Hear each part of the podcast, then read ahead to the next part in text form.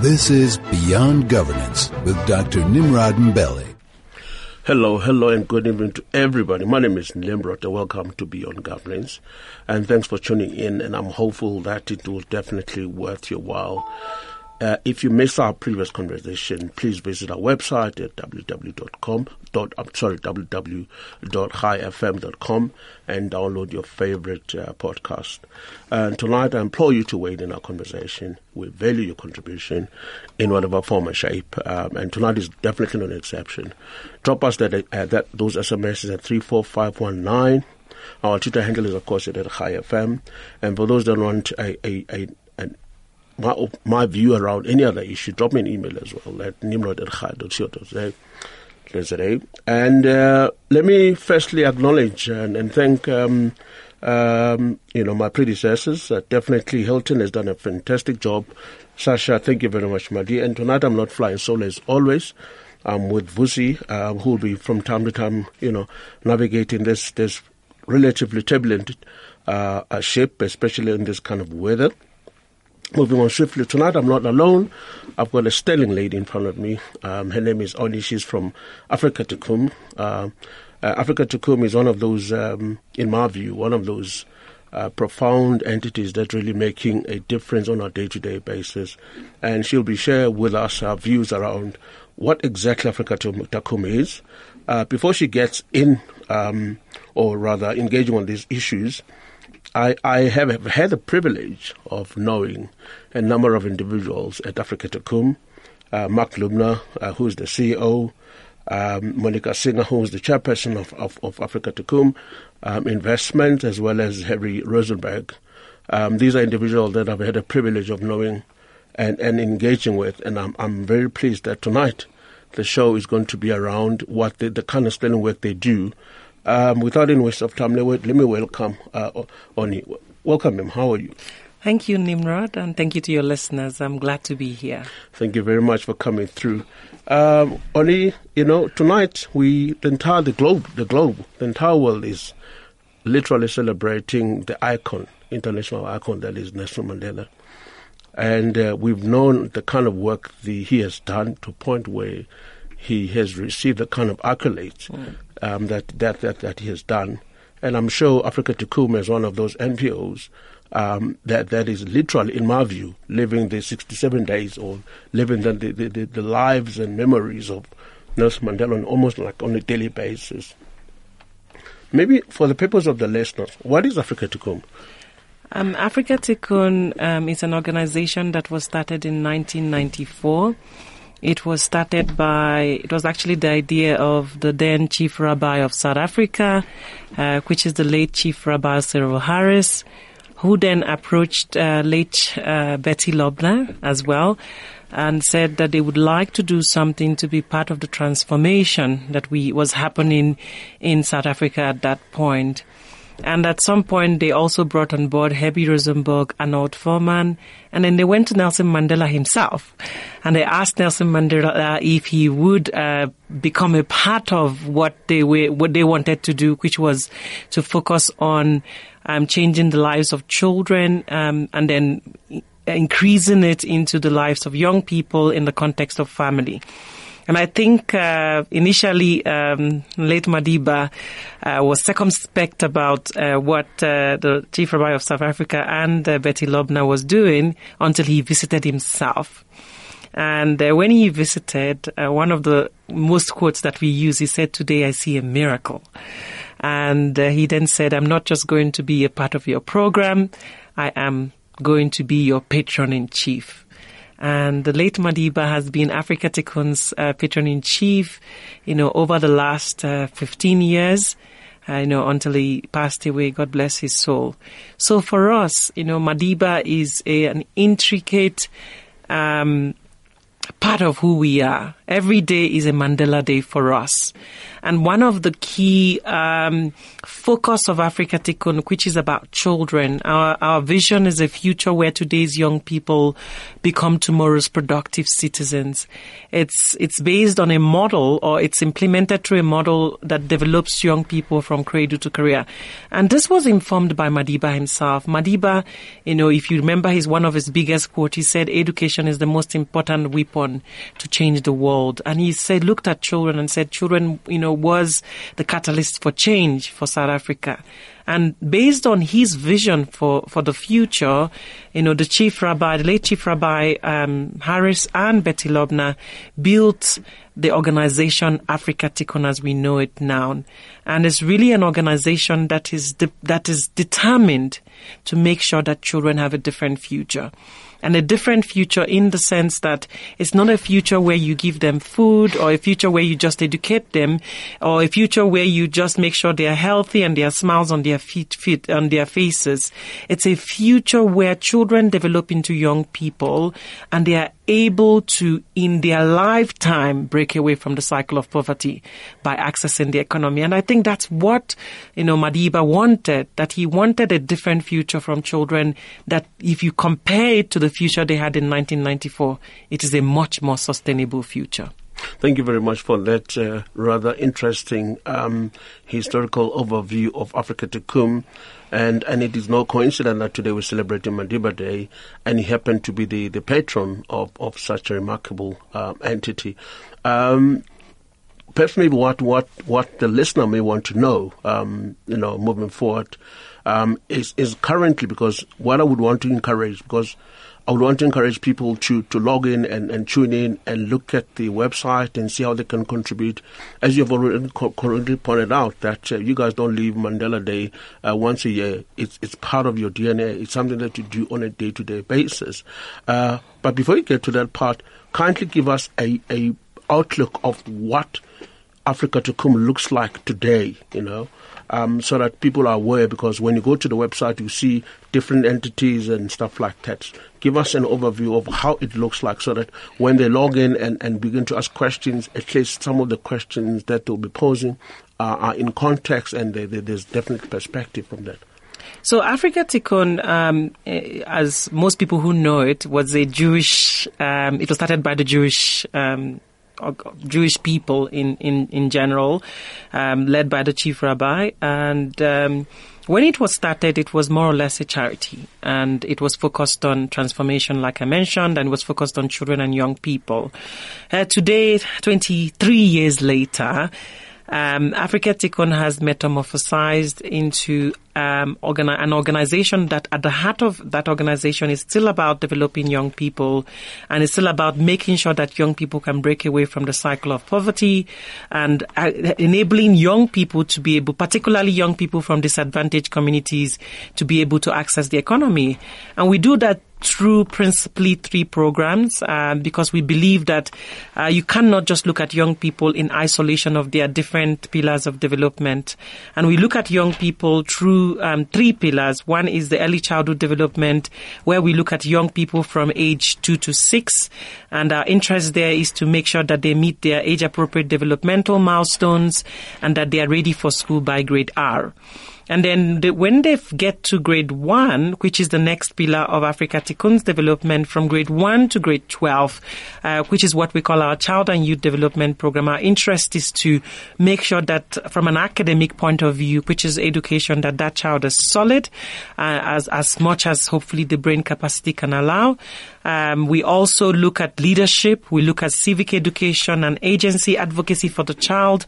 We look at things like socioeconomic pathways because that's critical. If you want children to break or young people to break away from the cycle of poverty, you need to be able to start uh, creating a picture of the different socioeconomic pathways that uh, that will help them to get to the different level of their life. And therefore, this would look into the different careers, career opportunities. Whether you're looking at a career opportunity from a plumbing perspective to a career opportunity to a, la- a medical doctor or a lawyer. So we make sure that children understand um, socioeconomic pathways that are available to them and that they are able to make informed decision by the time they get to grade 12. We also look at physical and health development of that child. But the ultimate reason why we invest heavily in that child, whether in terms of innovation, in terms of making sure that they understand uh, critical thinking and problem solving skills, is that by the time the child gets to grade 12 that that child has made the best decision in terms of their life. The child understands their growth trajectory and the child or young person in this instance is able to get the best possible matric result. When the child gets a matric result, um, or young person are now 18, our interest is to migrate 50% of them into tertiary and tertiary for us will be the TVET colleges, the FET colleges and their normal universities. But for those who cannot access tertiary for whatever reason, we then migrate them into what we call our skills development and placement program. And this program more or less accelerates the ability of a young person who has matric to uh, the, to the with the ability to to access skills, but also to access opportunities within different industries, particularly the corporate sector.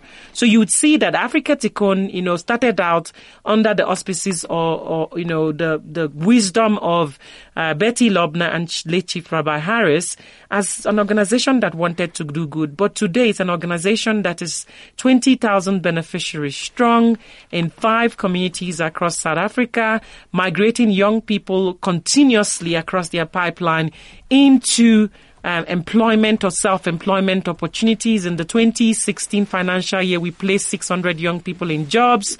And not beyond the, a charity or an organization, Afrika Tikkun remains a Jewish-led organization. And one of the things that, you know, Jewish people do is that they are very sustainable. They think about the future today. And because of it, Afrika Tikkun started two other organizations, which is Afrika Tikkun Investment Trust, uh, where Monica Singer is the chairman. An investment trust is an organization that enters into ownership opportunities based on the BEE scorecard. And the sole beneficiary of all ownership transactions or equity transactions done through Afrika Tikkun Investment Trust goes back to Afrika Tikkun, the not-for-profit company, who is then uh, given the necessary financial wherewithal to make the difference that it requires. And then we also recently, four years ago, started another organization called Afrika Tikkun Services. And Afrika Tikkun Services looks at how to help companies navigate the BEE codes but through that navigation, find opportunities for companies who need to spend their skills development uh, spend under the BE codes to use those opportunities to accelerate young people into the economy. So uh, the long and short of it is that we're not just a normal charity. We're not a charity that looks about looks at young people future today, but looks at it from a place of how do we make sure that they can access the economy, but also how can we survive as a Jewish-led organization in a way that we're not a bottom left pit, but we're an organization that can become a real player in terms of supporting businesses to be the best they can be. Thank you very much, Oni, for that uh, rather interesting um, and quite detailed um, overview of the current configuration of Afrika Tikkun. But perhaps let me just take you back for a second. Um, earlier on, you, you, you made mention of three pillars, um, and and probably the, the, the very first pillar is that of is the is the early childhood development, and and this is perhaps maybe the most important uh, pillar because it, it, looks at the fund the foundation of, of a child mm. um, in the context of poverty, in the context of violence, in the context of social uh, trauma that uh, most children go through um, uh, and, and, stuff like that. So, so who who accessed this uh, particular leg of of of a pillar, and and how big how big is the program as it were? Be, before you you know you come back, let's let's take a break. We'll come back in a second. This is Beyond Governance with Dr. Nimrod Mbele. Welcome back. It is now 22 after 7. Uh, I'm joined in studio by the marketing director of Afrika Tikkun. Her name is Oni. And uh, before we went to the break, she was giving us a a sense of how Afrika Tikkun or different uh, pillars uh, of their model. Uh, and, and she was about to give us a sense of the, in my view, the most important pillar that looks at the early childhood development. I mean, it's common cause that uh, um, if the foundation of a child it is not solid, the chances of that child dropping out in the in the value chain of the schooling systems are quite high. Um, Oni, could just maybe give us a sense uh, of how that uh, pillar um, uh, manifests itself and what are the challenges? Because I would imagine uh, supply, um, the demand is far greater than mm. supply, and what who qualifies to come through, uh, and and those that don't come out, what happens to them, and and those that have been taught what are the, what what what is it that they've been taught, and and how is it making them better? Mm-hmm. Our early childhood development is actually the most important pro, um, program that we run uh, because the brain of the child is the one of the most important organs in the life of a human being, and the brain uh, develops you know, from birth, for the most part, from birth to six years old, and afterwards develops proportionate to what it developed then. So, the, you know, most people, most people would have heard that the first thousand days is the most important part in the life of the child, but also the birth to six years old is critical uh, if you want that child to be the best they can be um, I, I, can. I think the only way to illustrate how important early childhood development is in my own life. You know, I, I had a child who, by the age of ten months, was talking, and uh, by one year stopped talking. And you know, when I took that child to a developmental pediatrician, the child, you know, the pediatrician said to me, the first one said, look, you know, uh, this child is bordering on autism. This child is de- severely developmentally delayed uh, you just need to put him or her in a special school. Um, and I refused. That you know, you go as a mother and you say, "Why me? Why me? You know, what did I do wrong in my past life?" Um, and then I went to another doctor, and the doctor said to me, "Look, you know, the brain of children is very, very malleable." You know, you can change the, the the life of a child by literally what you do uh, between birth and six years old. And she said, you know what? Don't put this child in a developmental, in a special school. Put this child in a normal school. Uh, get this child a speech therapist. Get this child occupational therapist. Do this, do that, do that. I promise you. Also, don't put this child in a class of people that are younger than her. Put her in a class of um, um, people that are older than her because children learn by imitation. Mm-hmm. so if you put her, she needs to be challenged. She needs to see people that are better than her. And I can promise you, a child that, you know, some people wrote, wrote off at some point when they saw the child because she, all she was, she was two years old, but she was talking gibberish. And she, yet she's supposed to have been talking effectively well. And her understanding was, you know, was less than every area of her development was less than less than average, in fact, worse than average.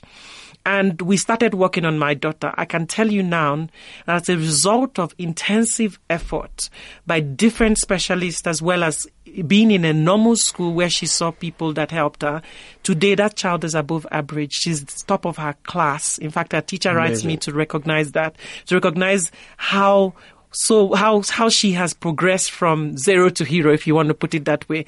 And the reason why I tell you this story is that many children are born in township environments, and there's no stimulation of the brain.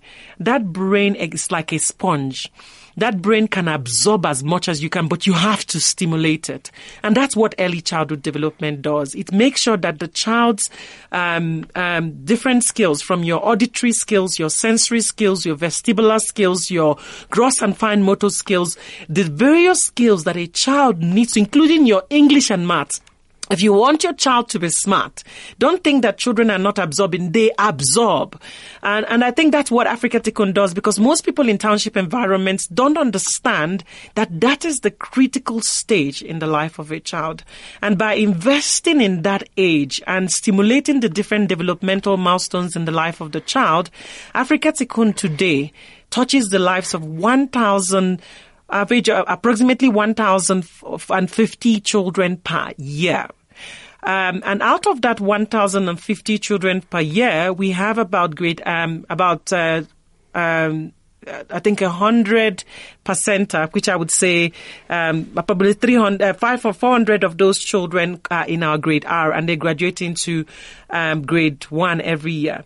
And the essence of the grade, the, the, the, like I said, the early childhood development program is to make sure that children between the age of two to six years old and possibly to our primary healthcare program in the first thousand days, one, meet their age appropriate milestones, which is what, for example, in your road to health cards, it says a child must be doing this by this age, the child must be doing this by this age. We're making sure that that child is meeting those milestones at every age. And then that by grade R, when that child writes a national assessment, there's a national assessment that you write in grade R, that that child is deemed school ready. Uh, what are the challenges in this program? The challenges in this program is that many parents don't understand the importance of early childhood development. So they, when they see a center like ours, they, they drop, they think they are dropping off their children, but they don't understand the value of the work that is being done on their children. So there's a lot of work to do from a parental perspective because remember, the education or development of a child is not one-sided. It's not just for teachers in a center.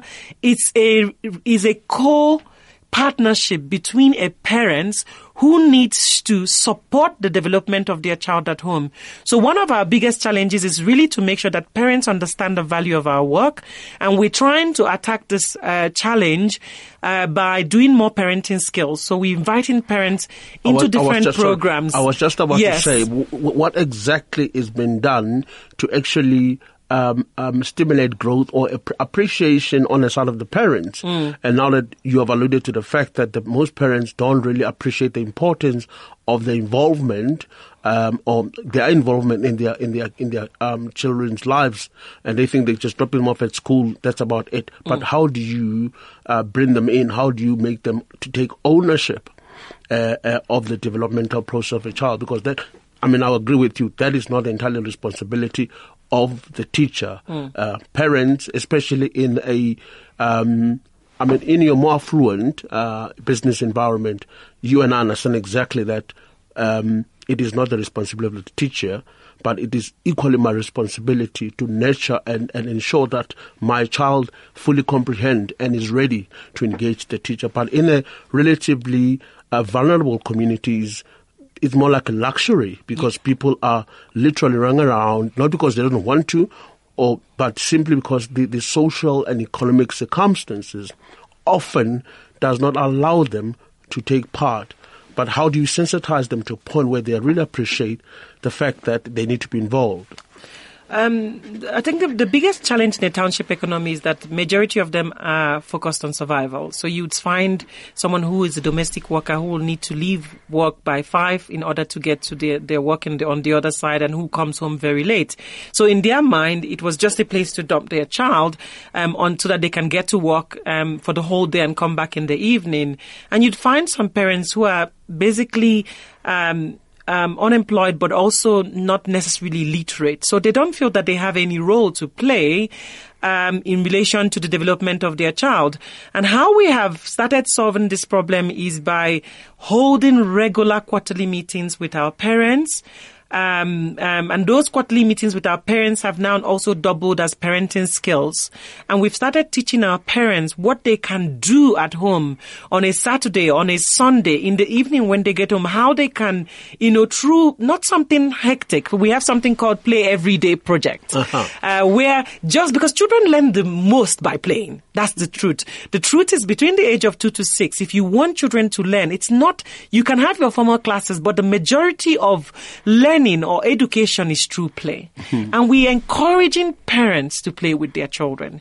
And we've started showing them how they can use play to stimulate development. And that way it's fun for everyone. It's fun for the child. It's fun for the parent.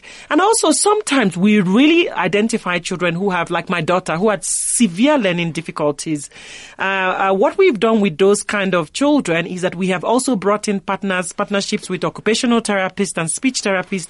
And we invite the parents to understand that, you know, for your child to progress, like my child, I, and, and I'm, I'm a lawyer, you know, I realize that if I didn't do anything, I've got a lost cause here. So we, that, that for me to get my child to become normal again and to meet her, her developmental milestones, it's a partnership between myself, mm-hmm. the occupational therapist and the speech therapist. So Afrika Tikkun has said to parents, particularly parents who have strong challenges with, with their children, that for us to migrate their children, hopefully, hopefully uh, from the challenges that we notice in the child's life um, that it has to be a true partnership. And sometimes money isn't everything. Absolutely, absolutely.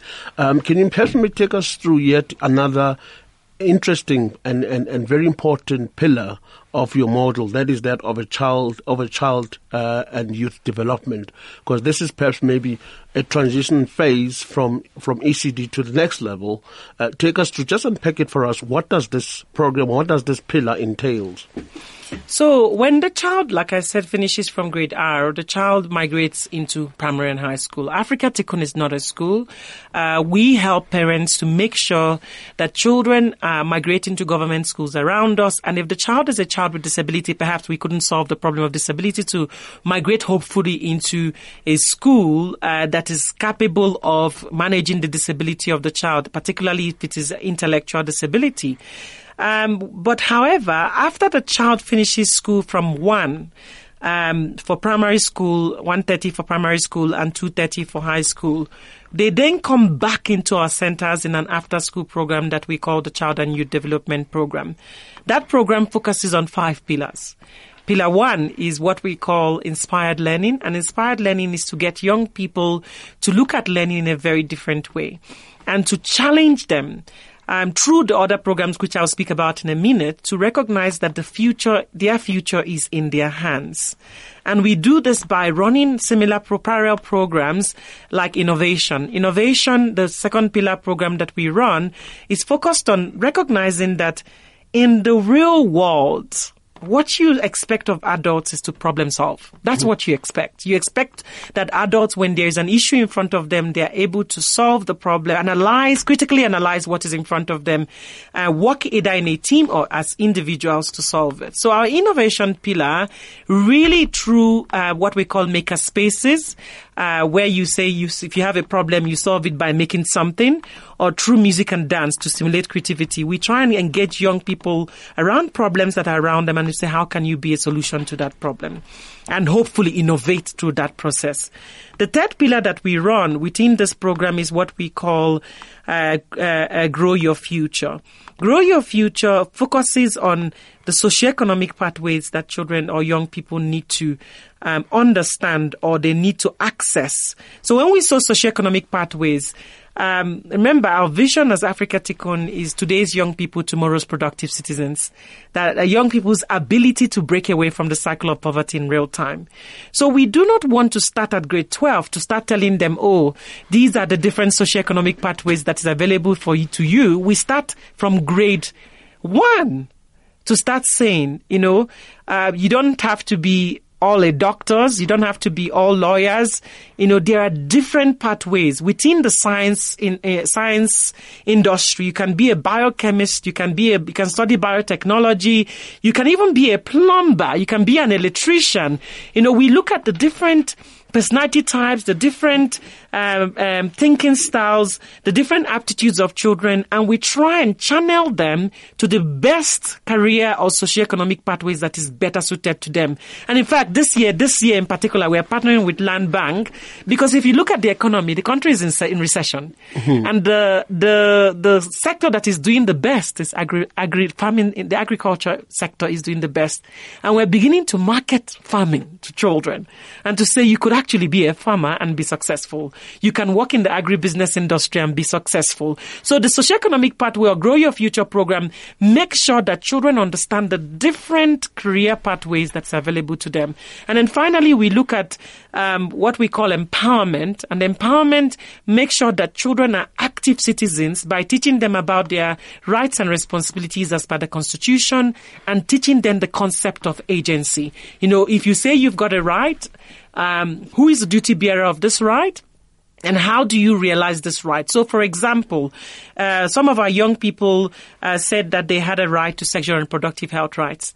And we said to them, who's the duty bearer? What right do you believe in terms of, they said, oh, we, uh, we want, we believe we need access to condom and that we need to, you know, that the, the, the, the law says that we should have access to, to condoms. And we said, okay, so what are you going to do about it? And uh, the young people said, but when we go to the clinics, who is the duty bearers who are supposed to give us condoms for free, they look at us funny, they judge us, they don't want, you know, to see us. They say, we're going to tell your mother that you come into the clinic. And the children, uh, you know, we said, uh, but you know that it's their duty to provide these condoms for you. What are you going to do to get them to change their minds? And I can tell you, these children went and engaged with the nurses in the clinics. Mm-hmm. And they had robust conversations around sexual, sexual and reproductive health rights. In fact, they started out by making chocolates and they took chocolates to them in order to soften them a little bit. And I can so tell you today, there was a strategy involved. And I can tell you today, they're able to get those condoms from the clinics. But the essence of the Child and Youth Development Program in a nutshell is one to make sure that children are academically stable and that they are the best they can be from an academic point of view, that they understand the various um, opportunities that they can be a part of in terms of the economy, that they are able to accelerate that econo- that opportunities through you know as uh, um, partnerships with organizations that can enable that, and that hopefully through understanding their rights and responsibilities and uh, becoming active in the form of advocacy around it, that they become leaders. And they begin to, you know, um, not just become um, uh, young people that are value based, that understand their rights and responsibilities, but are young people who, after matric, can can become um, um people who, uh, um, I would say, become the best they can be in terms of achieving the best possible matric result. But tell me here, you know, this particular um, pillar which is referred to as child and youth development. Um, I've noted. I've also looked at some of the material that has been produced. It's probably one of the one of the finest that I've seen. Mm. Uh, um, but based on from where you're sitting, what would you say makes this child, mean, child and, and youth development wing or pillar of of Afrika Tikkun more successful? I have to say, um, what makes it successful is the combination of programs um, the fact that we are, we are, we recognize that we are producing uh, the children of the future and we are looking at the jobs of the future. And because we're looking at the jobs of the future, we're trying to make sure that those young people can access that. Today, if I let me give you an example, Diepsloot had a hundred young people uh, write matric last year, uh, out of that 100 young people, 70 of them are in, in tertiary education. Miss some of them studying in UJ, UCT, studying mechanical engineering. For me, the, the, the beauty of the program is that the program is seeing a lot of young people accelerating and getting into universities, not just in terms of um, um, passing matric, but they are accessing bursaries in real time. And we know that once a young person is in university, that young person has broken away, has won. The, the, prob- the battle is won. I would say 75% of the, the battle is already won. But more importantly, these young people are engaging at levels of like the Children's Parliament. They're part of the Youth Parliament of South oh. Africa. Uh, these young people are traveling to Las Vegas, to the UK, and participating in triathlons. We can see the success of the program, whether from an academic level uh, from a uh, sports or a physical and health educational level, but even more importantly, from a value based level, that when you talk about leadership in South Africa, our young people are actually, you know, part of the people who are leading a number of delegations within the South African economy. Let's take a break. We'll come back in a second. This is Beyond Governance with Dr. Nimrod Mbele. It is now 18 to 7 o'clock, and I'm joined in studio by Oni uh, who is the head of uh, marketing and communication at, African Tikkun. And before we into the break, um, the conversation is all really about Afrika Tikkun, which, uh, in my view, is probably one of the most uh, successful NPO that I've seen. Um, and we've seen in, in, in the past, or currently, most of the NPOs literally shutting doors. But for, for, for some good reason, I would imagine, because of their business model, they've been able to survive, they've been able to, to sustain and do the incredible work they're doing uh, uh, uh, uh to, to, date. Um, only maybe, you know, one of the things that perhaps a, a listeners would want to know exactly, uh, we've, earlier we've talked about ECD, we've talked about um, the, the, the, the youth development. Let's now talk about the third layer of, or the third, the third pillar of, of your, your developmental program. What does it entail? Uh, the third pillar of our development program, which is the youth skills development and placement program, uh, this program takes the baton from the child and youth development, and it's more or less focused on young people who couldn't go to varsity for whatever reason. And sometimes the reason is this child is not just a varsity or a tertiary candidate. This child is more vocationally orientated, or this, and I call them children all the time, but they're actually young people. Um, and sometimes the truth is, no matter how much we try, you know, we don't find bursaries for everyone. The truth is, bursaries are very hard. We try our best to get as many young people as possible to ha- to um, tertiary education, but for those who we cannot get into tertiary education uh, for whatever reason, we then migrate them into the skills development program. The skills development program focuses on four particular elements. One is to make sure that they have the requisite computer skills. So we teach them Microsoft Office Suite, which is your Excel, Word, uh, PowerPoint, and Internet. We teach them also how to start their own emails, how to use an email. We help them open up a LinkedIn address. So the whole essence of the computer element of that is really to make sure that that child can navigate a computer at least from an intermediate level. We also recently, because we recognize that it's getting harder and harder to migrate young people into the economy, we've introduced things like coding um, as an element of hopefully differentiation for those young people. And we've started introduction to coding um, in order to target, for example, your SAP or your Oracle industry. Uh, we also then train the young people on the various um, elements of ready to work, if you want to call it, things that help them to get ready for work. And there are four pillars to that. We teach them what we call work skills, uh, what the world of work expects from you, uh, what your boss, if you get employed, interviewing skills, how to prepare your CV. Then we teach them, if you then get this work, you know, and you earn your first paycheck, what do you do with money? How do you plan with money? Which is what we call money skills. So we teach them things like income and expenditure, how to budget, um, that once you pay the, whatever you paid at the end of the month, you have to make sure that you don't finish it in one day and that you've got to plan with that money till the end of the month. Uh, we take this for granted. You think that every young person knows that, you know, uh, once they get paid that ha- it has to last. The truth is many of these young people have lived through cycles of poverty and unemployment, generations of unemployment. And so many times they, they have never worked with money in their lives except for, you know, the grants that they get. Uh, then we migrate them to people skills. They've got to work with people. You know, we look at things like diversity. We look at things how to relate with people. We look at general EQ skills and then we finish with entrepreneurial skills. We more or less do an introduction to entrepreneurial skills and we want young people to understand that the job is not the only option. You can also start your own business, and which is the other pathway that we look at self-employment.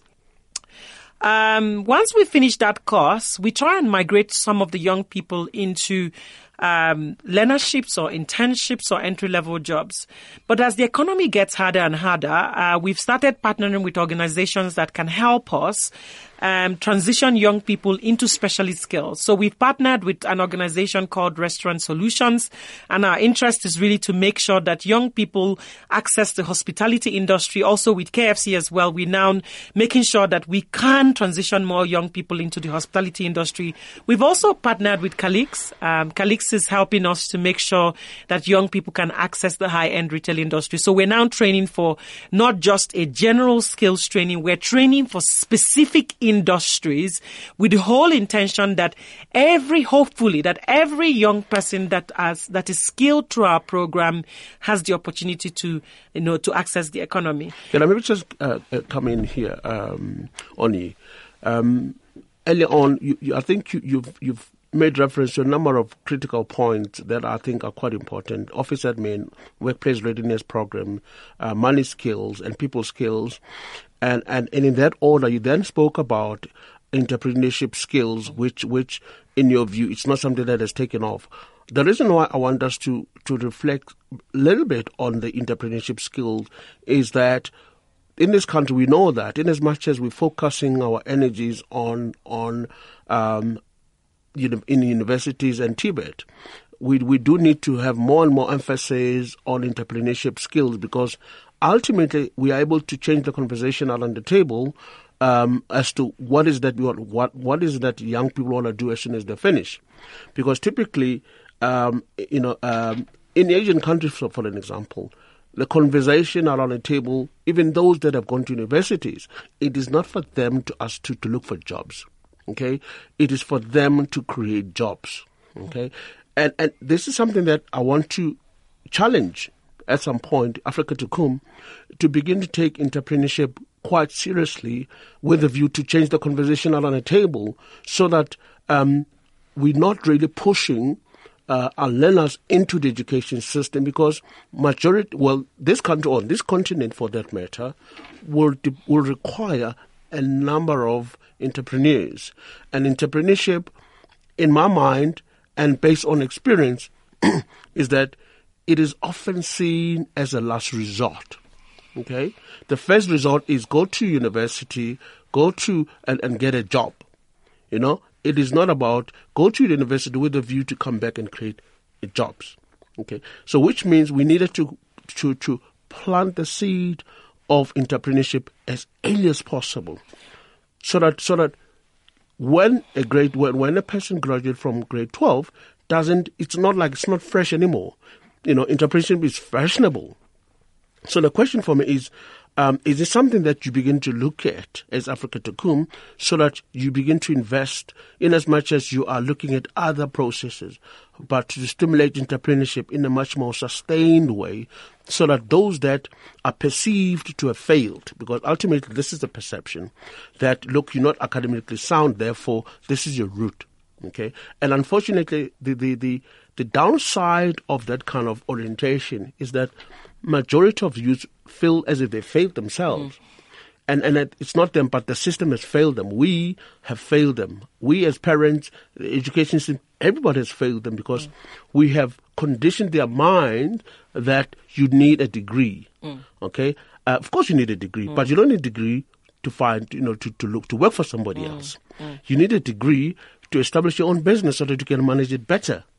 You know, so so the question for me is, how, what is that Afrika Tikkun is doing or is likely to do, okay, to change that conversation? Are we at the stage or level where we can begin to thoroughly interrogate the essence of entrepreneurship?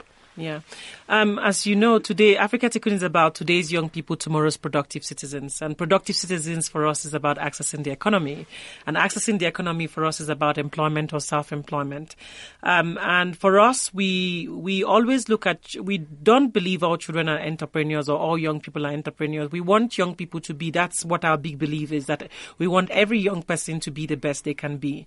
So at a very young age, and I may not have mentioned this in the child and youth development space, we, we run five programs uh, within that space uh, that looks at uh, career development. One is Discover Your Career, which looks at you know different career opportunities. One is Discover Your Five Options After School, uh, one of which is entrepreneurship. One is Discover Your Tertiary. So if you go into tertiary, uh, where are you? You know where you what what what what does tertiary look like? And then one is Discover Your Entrepreneurship.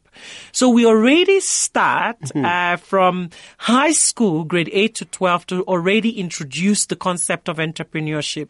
But recognizing that not all children have that, we then reintroduce it again at the skills development phase. And we look at um, discover um, introduction to entrepreneurship as part of our skills development course.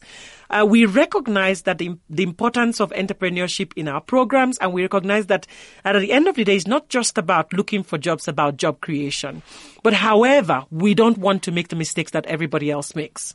The truth is, out of every hundred jobs created, I'm using that as an example, only four succeed. Uh, because entrepreneurship is a very, very, very tough thing to be be in. It takes a certain kind of people. It takes resilience. A majority of entrepreneurs you see are survivalist entrepreneurs. So when we select, and particularly when we do, we do what we call um, an assessment between grade eight to twelve. That assessment tells us then, uh, what is the kind of personality type, the thinking style, the aptitude of our learners. And the reason why we do those assessments is to help us to separate those who believe, we believe has entrepreneurial tendencies. We do a similar assessment in skills development and then we then migrate those who we believe has entrepreneurial tendencies into entrepreneurial programs. So recently we have just partnered with Allan Gray Orbis foundation. Uh, the biggest interest, I do want to say this to you, Nimrod, that the best entrepreneurs are not people who finished matric. If you look at the most successful entrepreneurs, for example, if you look at um, um, Adrian Gore, you know, and Discovery, you know, they, they had degrees. Uh, um, you, we, we're not necessarily saying that people who go to tertiary should not be entrepreneurs. We believe that tertiary positions you. It's like a, Absolutely. it helps you. It, It, cushions you. Our, our position as Afrika Tikkun is that young people, yes, can become entrepreneurs after matric, and we think it's a very tiny percentage that have that chance of success. We, we stand to be corrected. We believe that the best success for entrepreneurs is if one, they've gone to tertiary and understand the dynamics of business. Two, we prefer a young person to go into a work and work for it because when you work, you, you recognize that a business, there are disciplines you learn from working uh, the, the, discipline of waking up in the morning by five o'clock and, and going to work, the discipline of having a boss, the discipline of managing money, all of that is needed for an entrepreneur to succeed. And hopefully after one or two years, we expect them not to be in work forever, but it's just that discipline that then enables them to be successful. So yes, we believe that the success of South Africa is about growing the economy. And one way of growing the economy is through job creation. And one of those best ways is entrepreneur. But we need to make sure that the right young people who have the right skills, the right aptitude, and the right resilience or uh, attitudinal factors go into that so that they can succeed. I couldn't agree with you more on that. Only for, for those who have just joined us, I'm in company with Oli Nawere, who is the uh, uh, the head of the head of, of marketing and development at, at Afrika Tikkun, uh, and and really she's giving us a sense of the model of Afrika Tikkun as probably one of the most successful NPOs that, that, that I know of. Um, you guys live Mandela Day every day. But today was a special day because it is the, the, the day has been commemorated globally. Um, within, within the next two, three minutes, just tell us exactly what is that you guys have done today that is special. Um, today we worked with a lot of companies, including the ambassador of Israel, who is about to leave and we provided a large scale uh, because what I, I, always forget to say that Afrika Tikkun is not just about skilling and and the education and development of young people. We look at young people in the context of family, and in the context of food security, and in the context of health. So, for example, the ambassador of Israel, Ambassador Lenk, and his wife. I just want to use this opportunity to say thank you very very much. They have been awesome to Afrika Tikkun. They came out to our Alexandra Center and they packed food parcels for the families of children, and they also also um, did artwork, developmental artwork for children. We had a number of Jewish businesses as well as uh, other non-Jewish businesses come through to our centers. And for example, I said Land Bank came out and did a skills development on the career within the farming and agribusiness industry. We had um, um, MediaCom come out and you know look at um, how to help children to spell. Uh, we had a number of businesses, if I haven't mentioned them, but I just want to say that we we we spare, we we we we change the lives of children from early childhood development all the way to skills development, and our intention was to make sure that every child and their family went home with a new knowledge that they didn't have before, a new skill they didn't have before, but more importantly, they had hot food in their stomach and they had, for those who are really, really vulnerable in terms of very, very poor families, they went home with food parcels. Excellent stuff. Um, you know, my, my issue, and, and probably everyone um, wants to see the Mandela Day being an exercise that is done on a daily basis. Just you know, but how do you get to a point? Uh, what is it that the likes of Afrika Tikkun is able to to, to encourage um, almost everyone, corporate and individuals, uh, not to not to be there once a year, but to do it almost daily. Because I would imagine if it would, it's it's an exercise that is done daily. Um, the kinds of financial contribution, the kinds of successes will double. Because what is it that we can do as a collective to encourage every single South, African, especially corporate, because there are resources, to become more engaged, not not not to comply because it's something that is done on a, on, on on you know once a year. I think my challenge to South Africans is is that every day should be a Mandela Day. Um, I think that we often only, you know, um, well, not necessarily, um, but we all rally around on the 18th of July and everybody wants to do something. But the truth is, our children are there 365 days a, a year. Absolutely. And Absolutely. if they are there 365 days a year, you can come and play with our ECD children. You can come and, you know, help develop their gross and fine motor skills through playing ball with them, helping them to write, playing puzzles with them. You can come to our child and youth development and help them to innovate, help them to problem solve. You know, come and engage them on a number of issues. Come and tell them what the future could be in your company and the different career opportunities. But most importantly, I say the biggest risk in this country is our young people. Uh, we train over 40, we've trained over 4,000 young people over the last three years. These young people want to experience life in a different way. And this is life in a job environment, even if the job environment is not their ultimate destima- destination. So I'm challenging businesses. You can create jobs. We're asking you, you there are many incentives that are currently available, whether it's the Employee Tax Incentive Act or the various opportunities within SETA. You can create jobs. If you can take one young person into your business, it will be greatly appreciated. And you would not just change a life, you would change a family. Thank you very much, Oni. It has been absolute pleasure to have you on board, and I think you've done justice in as far as really educating every single person out there about the kind of work that Afrika Tikkun is doing. Uh, Afrika Tikkun is doing. Um, I, I, I welcome everything that you've that you've done, and, and you guys are just phenomenal. Well done, and keep up the good work. Thank you. And there it is. Uh, unfortunately, we had we don't have much time. We would have get uh, only because she's quite vibrant individual. She could have given us more. But uh, until we meet again, adios.